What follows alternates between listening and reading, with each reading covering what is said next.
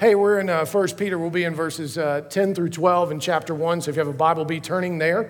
And as you're doing that, we want to make sure, again, we have to remember that this is a letter, uh, and we got to hold it all, t- we have to try to hold it all together as we're moving along, all right? So we can't, we can't uh, forget the things that he's already said to us, because they serve as so incredibly foundational to how we understand everything that Peter is trying to say to this church.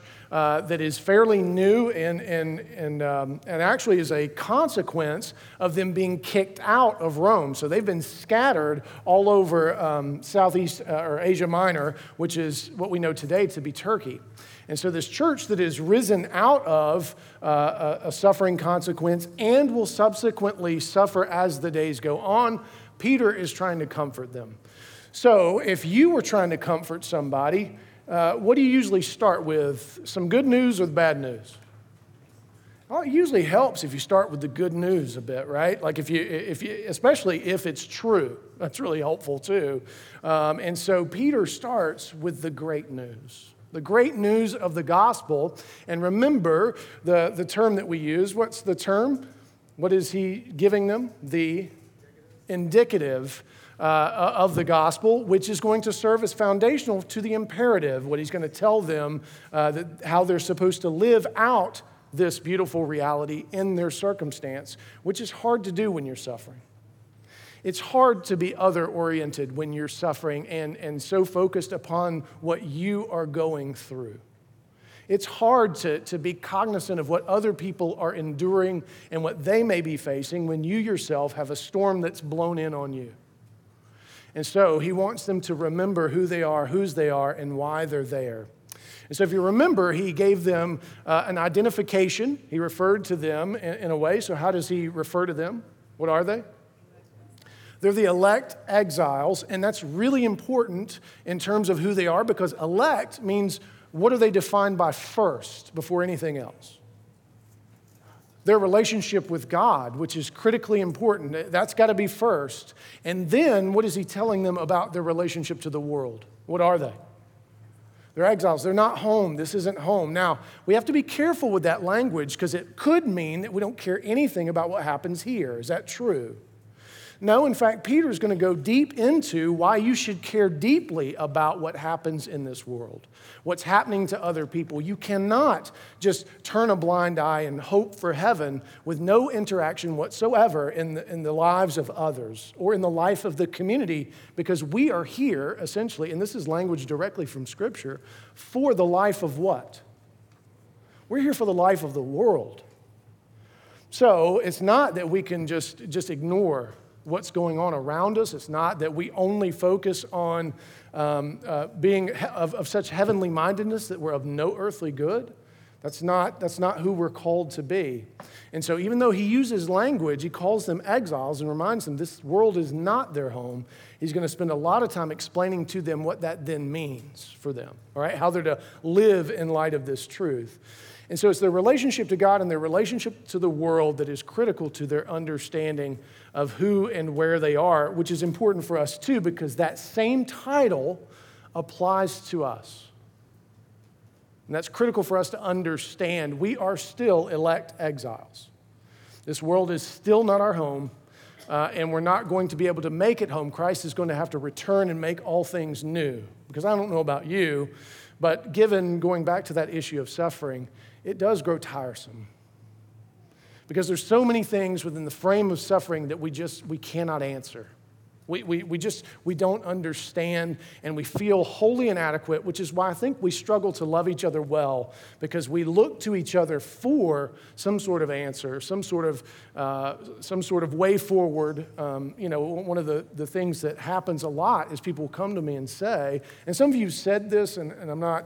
This, I'm not calling you out uh, that have come to me and said this, because we've talked about this, but they'll come and say, just give me the three steps to get out of this. I'll even take five, but I just need them to be clear.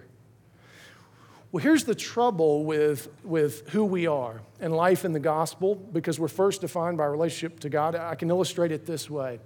Can somebody, and you can take as many steps as you like, you can go from one to one thousand, Tell me this, and it's got, it's got to get me there now. Remember, you can't just get me in the ballpark. You've got to get me to the destination. Tell me how to fall in love. Let me give you an easier one, because you just look like you may not be able to get me there. Tell me this. T- certainly you kids can answer this one, all right? We got th- three right there on the row. Tell me how to find a best friend. Anybody want to help them? You can't tell me how to do that, because that's relationship. Like, you can say, well, first of all, you got to be around some people. All right, that's a good step. Right now, we're starting to sound like Brian Regan making a Pop-Tart, uh, and so um, and so, so I, I get it. We we do. We have to be in community, but you can't get me all the way there, because there's just something there that that cannot be orchestrated in all that, um, and and so it's important that we recognize that our who we are is a relationship, and it, it cannot be reduced. This is the danger. This is the great danger of of overly emphasizing systematic theology.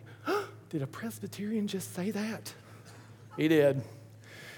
Be- because we can distill it, and we got stuff sticking out of the trunk, and we don't know what to do with it, so we end up either cutting it off or hiding it under the bed. And so you can't, you got to be careful, and, and parents, this is where you can do your children a great disservice if you give them a gospel that is non-relational and truncated but easy to follow, non-relational. You will have crippled them. So you must help them dwell in the tension, which I know, I, of all the things y'all hate me saying, is that not one of the top, to dwell in the tension? Like, if he says that one more time, I'm going to dwell him in the tension. uh, and I get it. I, I do all the time. Think about it. I'm, I'm the one that people are coming to going, dude, you got the degree. You give us an answer. And when I usually give one, I say, I don't like that one. How about another one? Um, And so I understand this is not, it's not easy. And this is why we need each other. And this is why we, we need the variety of gifts that the Holy Spirit gives to us in the context of the church. This is why we have to be uh, students of Scripture, to know the whole story instead of just part of the story. To only know part of the story is incredibly dangerous. I'm currently reading a book that I hate. Uh, and it's and it's driving me crazy, because it's it's one of the most painful books I think I've ever read. And the title of the book is Betrayal. And it's the story of uh, the, the Protestant and Catholic Church in Nazi Germany. Um, and it's one of the most painful things I, I've, I've ever read, because of uh, the where they got to uh, in so many respects. And the conclusions they came to. At, at one point, there, there was a, the German Christian Movement, which it's, uh, those are capitalized. Uh, they got rid of all the Jewish words in their hymns. You couldn't say Hosanna. You couldn't say Lord of Sabbath. You couldn't say any of that stuff. They got rid of all that, because that's Jewish stuff. And guess what else they had to get rid of? Oh, by the way, there's something called the Old Testament in full, which, by the way, when you lop it off, you lop off, oh, gosh, the New Testament, as it turns out, since it's an explication of the Old Testament. And so what they were left with was a God of their own understanding. And you know the result. And so it's it's it's very painful for us not to dwell in the tension. It's very painful for us not to be students of Scripture as whole and be in community and be able to dwell in the tension. They were trying to resolve a tension, and it cost millions of people their lives. Now, you may say, well, what about Dietrich Bonhoeffer and the Confessing Church? They were all, they did great on their side, but that was only a part of the coin. I mean, there were six hundred thousand people on the other side of the coin, you understand, who were part of the German Christian Movement, which was a national socialist organization, who had the swastika next to the crucifix in their churches. It was Hitler who told them to take it down, because he didn't want them giving Nazis a bad name. How bad is that? And so this means something. This is not just casual. It's not something that we can take lightly. And so it's important that we know who we are, and that we know the story, and that we recognize it cannot be distilled to something overly simplistic, right? And that's what Peter's talking to him about. He's saying, I want you to dwell in the story. He's going to tell us. There were people who, who, who long to know the story that you know in full. There are angels who are looking down, who want to see the end of this story, who love what they see in the church as she, as she moves toward Christ's return. And so I have to ask you this in light of that. What are you spending your time investing in? And what are you learning? What are you cultivating for your growth and betterment? You're doing it whether you, you, you're aware of it or not. Whatever it is you're spending your time on is shaping you into something. And are you aware of it? Is it an intentional shaping, or are you just being shaped unbeknownst to you? Are you just kind of going along hoping it kind of works out on the other side without any real intentionality? Or are you being intentional about what you're investing in and learning and cultivating for your growth? Because it's like we've said before, there's nothing neutral. It's just not. And so you have to be aware of those things, because messages are being sent all the time and shaped. Um, you think about the predominant things in anything that comes out of uh, any sort of arts right now. There's a very definitive thing that they're cultivating by and large. Do you know what it is? Do you know how it's shaping your children? Do you know how it's shaping you? Do you know how it's shaping the future of the church, which should be shaped in Christ alone? Now, did I just say you can't read anything but the Bible? No, I, I think that would actually be bad for you. I think you should engage other things to see how the, the God of this universe is at work in everything in the world, that there really is no sacred secular, secular or secular distinction. I don't even know if that's a word. I may have just made that up. But but it is important that we that we recognize that, that, that there are things all over. And sometimes it is important for us to see how people are uniquely broken, so we can speak into that, so that we can share the gospel in that. Maybe we're not all equipped to engage in certain things. You have to know your limitations. And you can't be mad but that you have a limitation that someone else doesn't have. Because I'm six foot one. Have the skill set of a center, but the size of a point guard. What's my future in basketball? Nada. I can talk trash on the court, but I can't do much else, right? So am I, I can get angry about that. I would love to be able to sing. I wouldn't be a preacher for nothing. I'd be out making money in dive bars in a heartbeat, and God knew that, and that's why he didn't give me the voice of Johnny Cash. I'd love it if he did. But he didn't. I can be mad about that. I wish I knew mechanical stuff. My car still is broken down and nobody knows what's wrong with it. I think I'm going to go try an exorcism, since that's about all I know how to do at this point. I don't even really know how to do that very well. Uh, and, and, and it just sits there. Uh, and the guys who know, they're going, dude, I don't know. I, I don't know how much they're going to charge me for this week-long diagnosis that we've netted nothing so far. I wish I understood mechanical things so much better than I do. I don't.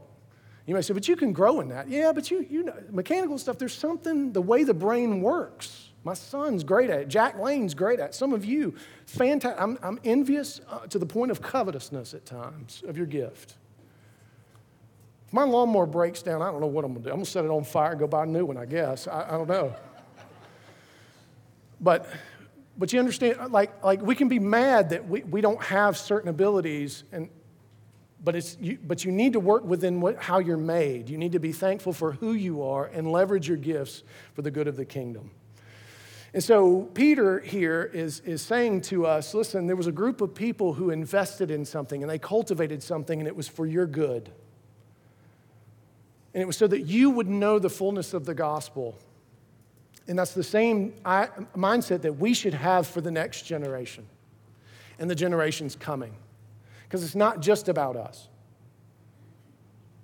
Think about, again, not, maybe you don't know the history, but if you know anything about theology and where liberal theology gave rise, what country did it rise from most succinctly? Germany. That was passed on to that church that sided with the socialists and the Nazis. And then that was passed on to make Europe one of the most godless places of any place at current. That's the generational impact uh, that, that was had in Europe. We have to be cognizant of these things. We have to be uh, mindful of what are we passing on? How are we living this out in such a way that the next generation would say, that, that is a relationship and a life and a living hope that I want. So listen to what Edmund Clowney says uh, about this passage. He says, the prophets picture the restoration of all that had been lost. The land, the temple, the sacrifices, the priesthood. But the restoration does not look back to recover the past. It looks forward to God's final renewal. God's fulfillment will transform everything. Eden will be restored and more. God will make a new creation where peace will be universal and darkness will be gone.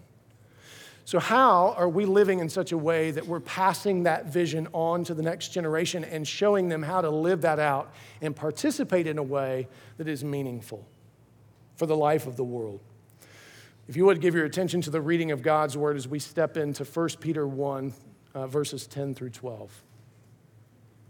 Concerning this salvation, the prophets who prophesied about the grace that was to be yours searched and inquired carefully, inquiring what person or time the Spirit of Christ in them was indicating when he predicted the sufferings of Christ and the subsequent glories. It was revealed to them that they were serving not themselves, but you, in the things that have now been announced to you through those who preach the good news to you by the Holy Spirit sent from heaven, things into which angels long to look into. So here he's saying, concerning this salvation. Now, what, what is this salvation? So we have to go back. It would, it would be helpful for us. I'm going to read to you what has come before. Uh, I'm not going to re-preach that sermon, uh, but, but I do, I do want us to hear the words again. Going all the way back to chapter, um, I'm sorry, verse two, he says that you are the elect exiles according to the foreknowledge of God the Father, in the sanctification of the Spirit, for obedience to Jesus Christ, and for sprinkling with his blood. That's a Trinitarian formula that has the Father, Son, and the Spirit involved, and so it takes the fullness of the Trinity. So our salvation is not something light. We, at times, I think we're terribly reductionistic about what salvation is, instead of recognizing the fullness of it. So think about for a second, if it requires, if our salvation requires the full work of the Trinity, all three persons, all that power, all that glory, then why would we want to reduce it to something terribly simplistic and list-driven? See, it was something that occurred in eternity past. Yeah, my mind just, I just got blown. I don't know. Uh, I, I can't even consider how what all that means. That God would choose us before the foundation of the world. I don't understand that, but I'm glad that it's true, because it means that we who had no chance whatsoever, right? So who in here could say, I, by virtue of my family, by virtue of where I was born, by virtue of my job, by virtue of something in and of yourself, have a right to salvation? Who could say that? None of you. Then praise God by the foreknowledge that he had before the foundation of the world that he chose you in himself. That is good news. And then it goes on to say that you're, you're not just now left, that you are in this life, in the sanctification. The power of the Holy Spirit has come, and the power of the Word to help you now live out that reality. And you have been set apart, made holy. You have been set apart, redeemed in the blood of Christ. Exodus language. Then he goes on to say, he gives even a fuller explication of what this means, this salvation. He says, blessed be the God and Father of our Lord Jesus Christ. According to his great mercy, he has caused us to be born again to a living hope. I want to pause right there. Now, you, you often have heard us, and, and we read it every week in the Confession of Sin, that, that we say we are saved um, Uh, through grace alone, in Christ alone, by faith alone. This is exactly where that formula comes from. Notice, it is by God's grace alone that you are who you are. It's according to his great mercy and him causing us to be born again through nothing that we brought to the table. Because we all know that what we bring to the table in and of ourselves apart from Christ, it's just not meaningful. It's not enough. It's not that it's all bad. It's just it can't be good enough. It's not eternal. It can't last. And so by his grace alone, And then it goes on, through the resurrection of Jesus Christ from the, from the dead to an inheritance that is imperishable, undefiled, and unfading, kept in heaven for you. That is, in Christ alone. Who else could rise from the dead and give that to you? Who else could rise from the dead and grant you something that is kept in heaven for you? Who else could rise from the dead and give you something that doesn't perish, it doesn't fade, and it cannot be altered at all? It is perfect in its inception and remains so until he comes again. So it's in, it's through grace alone, in Christ alone, and here comes the last part. Who, by God's power, are being guarded through faith for a salvation ready to be revealed in the last time. In this you rejoice, though now for a little while, if necessary, you have been grieved by various trials, so that the tested genuineness of your faith, more precious than gold that perishes, though it be tested by fire, may be found to result in praise and glory and honor at the revelation of Jesus Christ. Though you have not seen him, you love him. Though you do not now see him, you believe in him and rejoice with joy that is inexpressible and filled with glory, obtaining the outcome of your faith, the salvation of your souls. So it is through grace alone, in Christ alone, by faith alone. Though we don't currently see Christ in his humanity, we see the evidences of Christ in, uh, in the church. We see the evidences of Christ in how we love and care for one another. We see the evidences of Christ in how we are changing, but we don't see Christ yet in full. And so the definition of faith is to believe in that which you can't currently see but that you hope in. And so what Peter is saying to us is he's saying concerning this salvation, meaning through grace alone, in Christ alone, by faith alone, the prophets who prophesied about the grace that was to be yours searched and inquired carefully. Now, this is interesting language, and I think it's really important for us. They searched and they inquired carefully. They were not casual about it. They didn't read one verse and create an entire doctrine, theology, book, website, blog post, and podcast out of it. No, instead, they were very careful. They knew that before they could open their mouths, which is why, if you remember, as we've gone through the prophets, which of them was excited to be the mouthpiece of God? None of them. All of them were reticent and recognized the weight of the fire in their bones. Even Jeremiah has to say, look, it had to threaten to consume me before I could open my mouth. It's almost as if they're saying something like Christ said, Lord, if there be any other way. And then they submit as Christ did, but not my will, your will be done, I will be your mouthpiece.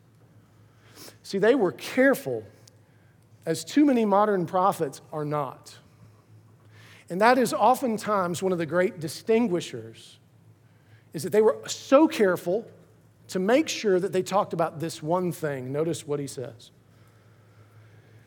Inquiring what person or time the Spirit of Christ in them was indicating when he predicted the sufferings of Christ and the subsequent glories. They had one message. And what is it? God loves you. Christ is coming. This is how then you should live. You may say, that sounds like three messages. No, it's all one message. You can't divorce any of it from the other. God's love for you is expressed in Christ's coming. Christ's coming demands that we live in a way that displays that glory which is now given to us. We don't like that word demand. We don't. We're good Americans, right? And we're great individualists. And demands mean accountability, and accountability means community, and community means vulnerability, and vulnerability means all kind of stuff that none of us like. And so, but that's the demand, right? So the prophets, that's what they were doing. They were announcing, God loves you. The Messiah's coming. Here's how then you should live. And they were so careful to make sure that they had that message right. And notice how gracious God is. Notice the sovereignty of the Lord when it says the Spirit of Christ was in them. Now, in John fourteen and John sixteen, it says very clearly that, that the Holy Spirit's entire purpose is not to make us look awesome. It's not to give us some sort of experience divorced from Christ. It is always, always, always to declare the glory of Christ. He's always testifying of Christ and Christ alone, which means he's testifying of your salvation through grace alone, in Christ alone, by faith alone. And so the Spirit of Christ was dwelling in them because of the sovereignty of God, because not only were they careful to make sure they got it right, God was deeply concerned that they got it right.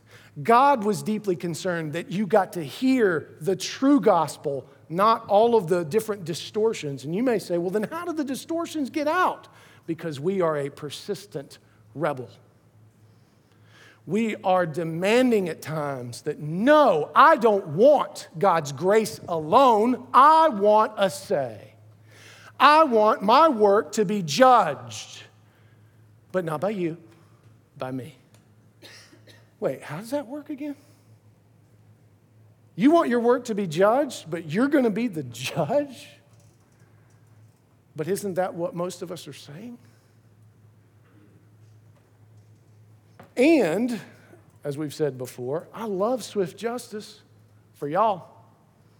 I love me some cheap grace for me. I love it when I get to decide your justice and my grace, which makes me what? The God of my own understanding. And so there are times when God says, all right, if this is what you want, I'll let you have it for a while. But even that has a purpose, doesn't it? What's the purpose of all judgment and discipline? Restoration. If you notice, judgment always precedes salvation. It's always to shake the tree so that people will come. It's always preceding restoration. And so what we have is a God who is careful, prophets who are careful to make sure that the coming generations would hear the truth and the beauty and the fullness of the gospel, even though they weren't going to get to see it. Can you imagine?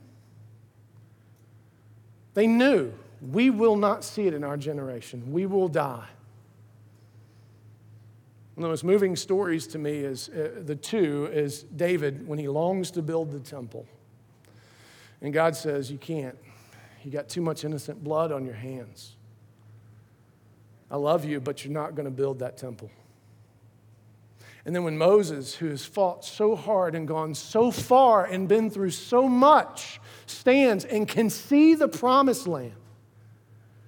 And God says, no. You will not see that promised land. There's a greater one you will see. But this one you will not see. I will bury you here myself. And so there's ways in which the prophets were not going to be able to see all of this power and all of this glory, and yet they were willing to suffer for the greater good. Now you may say, well, how did they get saved? Same way we do, through grace alone. And what they would have understood to be the Messiah or Christ alone, by faith alone. Wasn't different. It just wasn't as clear and as full as what we have. And here's what you need to understand. As we sit here this morning, we have it even fuller than the folks who read this letter. We have the, the, the landslide of church history and God's display of his faithfulness and grace in greater measure than they did, and it's been recorded in greater measure than what they would have seen. The generations who will come after us, if the Lord wills additional generations, will be able to see greater than what we've seen. Now, what role do you want to play in that? I've, I've said to the staff many times, I hope someday some poor sapsucker, and that's a bird, by the way, yellow-bellied sapsucker. Look it up. Is that right, Tom? Thank you. Uh, he's got an app that'll give you the bird sound. We didn't have it queued up, but anyway. Some yellow-bellied sapsucker in a church is going to not know who I am. He won't know my name at all, but he'll say, man, I am so thankful for whoever led this generation of people so that I've got something to work with. that, that, that the, the people that will be handed to off in the next generation, that they will so know the gospel, it'll be a blessing to the church and a blessing to the community, but my name will not be known in any way, shape, or form. And that, and I'll know, because, uh, you know, maybe I'll be in heaven. Not maybe. I'll be in heaven if, if it all works out like that. And, and I'll come running up to that guy. I'll say, oh, I was that yellow-bellied sapsucker that you, you know, and we'll, we'll celebrate all that, the, that God's going to do. Not because I did anything, but because God is good. But we should long for better to go on, right? So are we, are we interested in building a building just for ourselves because we're tired of set up and tear down?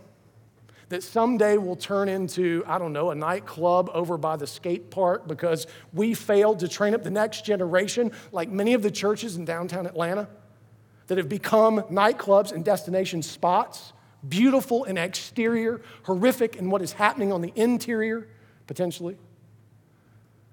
Are we interested in building something that will be generational? And so the, these folks were interested in making sure that the glory of the gospel went forward, though they themselves would not bear witness to it directly. And it says that they wanted to know about the sufferings and subsequent glories of Christ. That's just the crucifixion and the resurrection. And it goes on to say, it was revealed to them.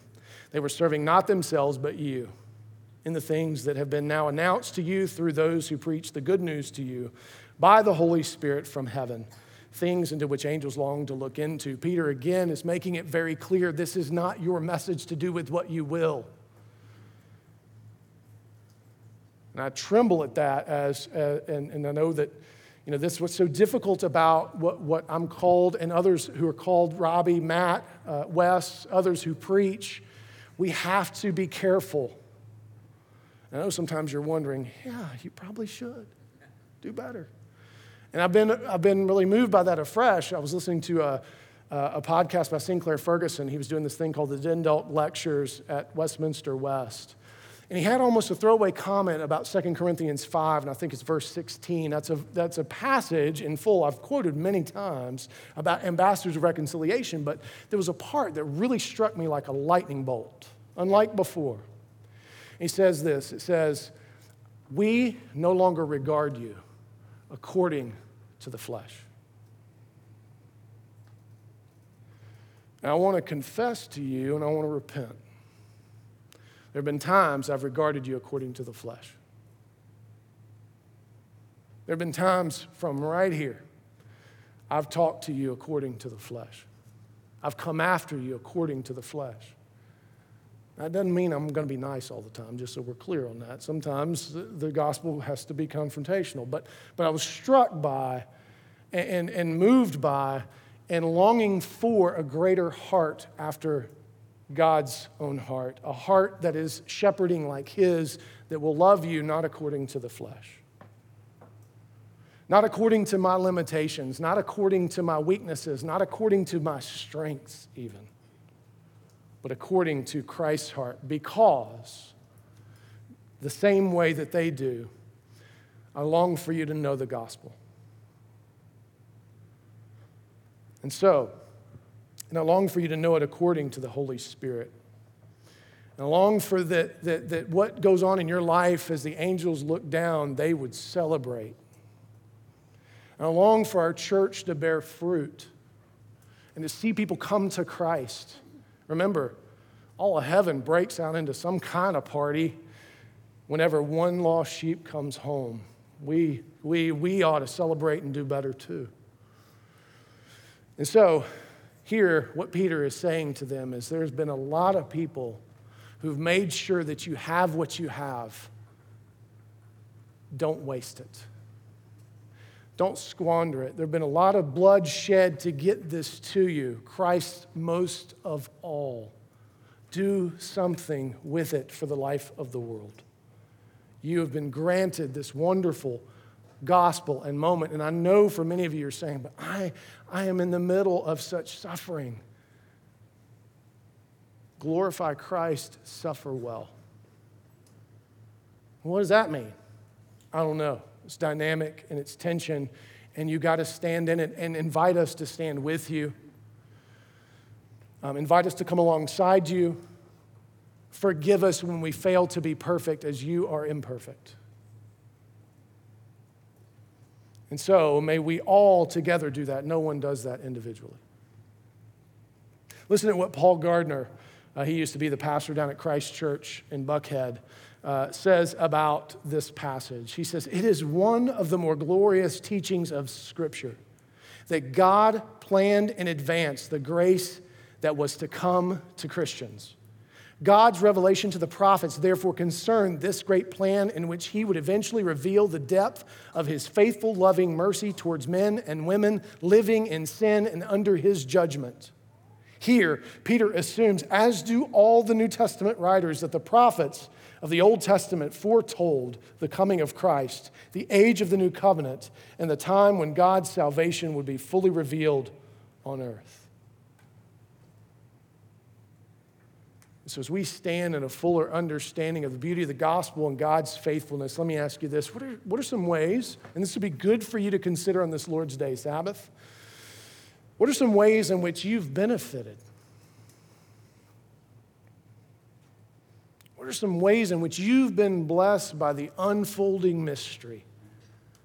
What are some ways in which you maybe have learned something uh, new that ain't really new about Christ and your relationship to him within the last few months or year? And then more importantly, what fruit has been born of this? And how can you celebrate it with your family so that your family, your children see you're not just trying to create little radical moral deists doing sin management. And I say this often, and I wish somebody had said this to me sooner, Uh, or I'd come to this conclusion sooner. Just remember, whatever age your child is, that's not what you're trying to raise. You do not want your child being an excellent twelve-year-old long into their twenties. You don't.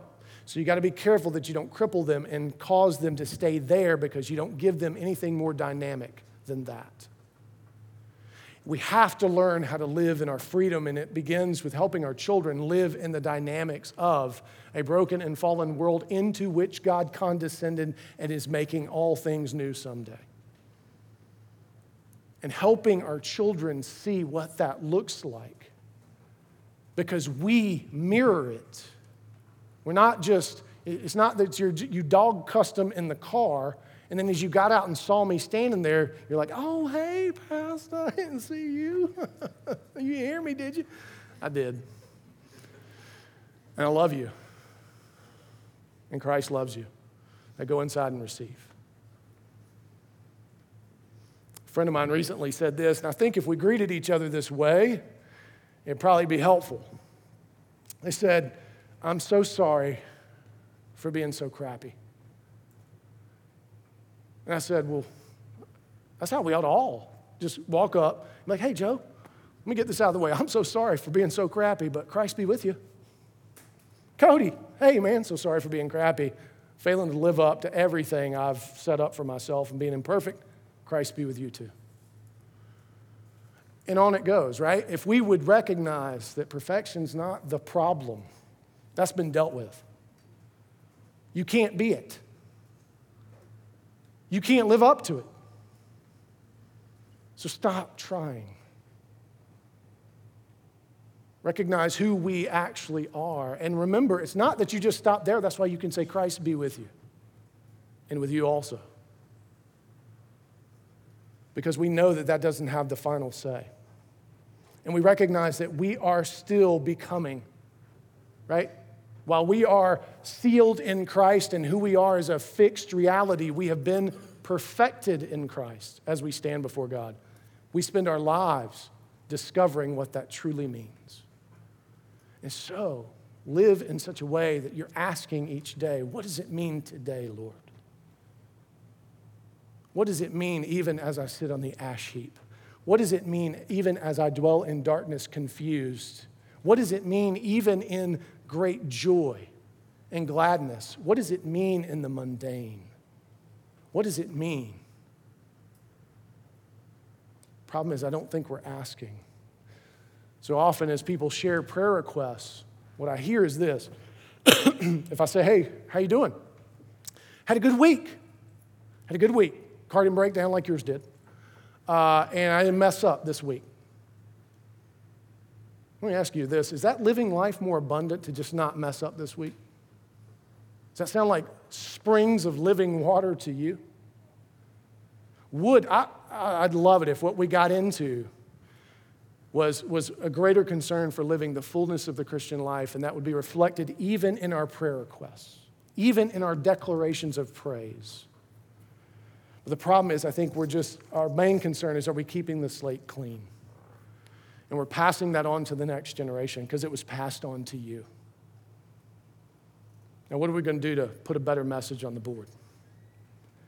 First Peter one, ten through twelve teaches us this, that we have the benefit of living out the gospel in fuller measure than that which the prophets who only saw it in part and the angels longed to see come to fruition. Let me close uh, this sermon with this passage, and I've always loved this passage because I think it re- it's reflective of the prophets as well. They endured the shame of, you, you got to understand, they endured all of the mocking and the cultural shame for the joy that was set before them, which is that you would come to know Christ. Hebrews twelve, one through three says this, therefore, since we are surrounded by so great a cloud of witnesses, let us also lay aside every weight and sin which clings so closely, and let us run with endurance the race that is set before us, looking to Jesus, the founder and perfecter of our faith, who, for the joy that was set before him, endured the cross, despising the shame, and is seated at the right hand of the throne of God. Consider him who endured from sinners such hostility against himself, so that you may not grow weary or faint-hearted. Let's pray. Father, thank you for so great a cloud of witnesses, that there are people who go back way beyond any of our knowledge and, and, and who have ensured that we would receive the gospel that we've received, that we would be confronted with the gospel that we've been confronted with, that we would be comforted by the gospel that we've been comforted with. Thank you for them all, even the ones that we don't know their name. We do give you thanks to the prophets who endured so much shame and mocking, and we thank you even more for Christ, who endured the worst of all, crucifixion and death on a cross as an innocent man, forsaken. He died and he rose again, and we give you thanks for that, and he has ascended and he intercedes for us even now as we are here, where you dwell with us, your people.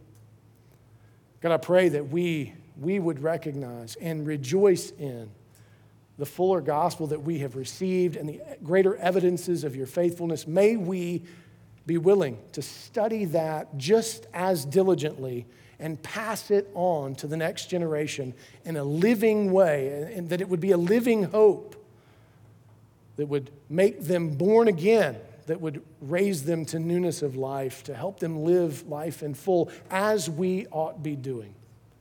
We pray for this in Christ's name. Amen.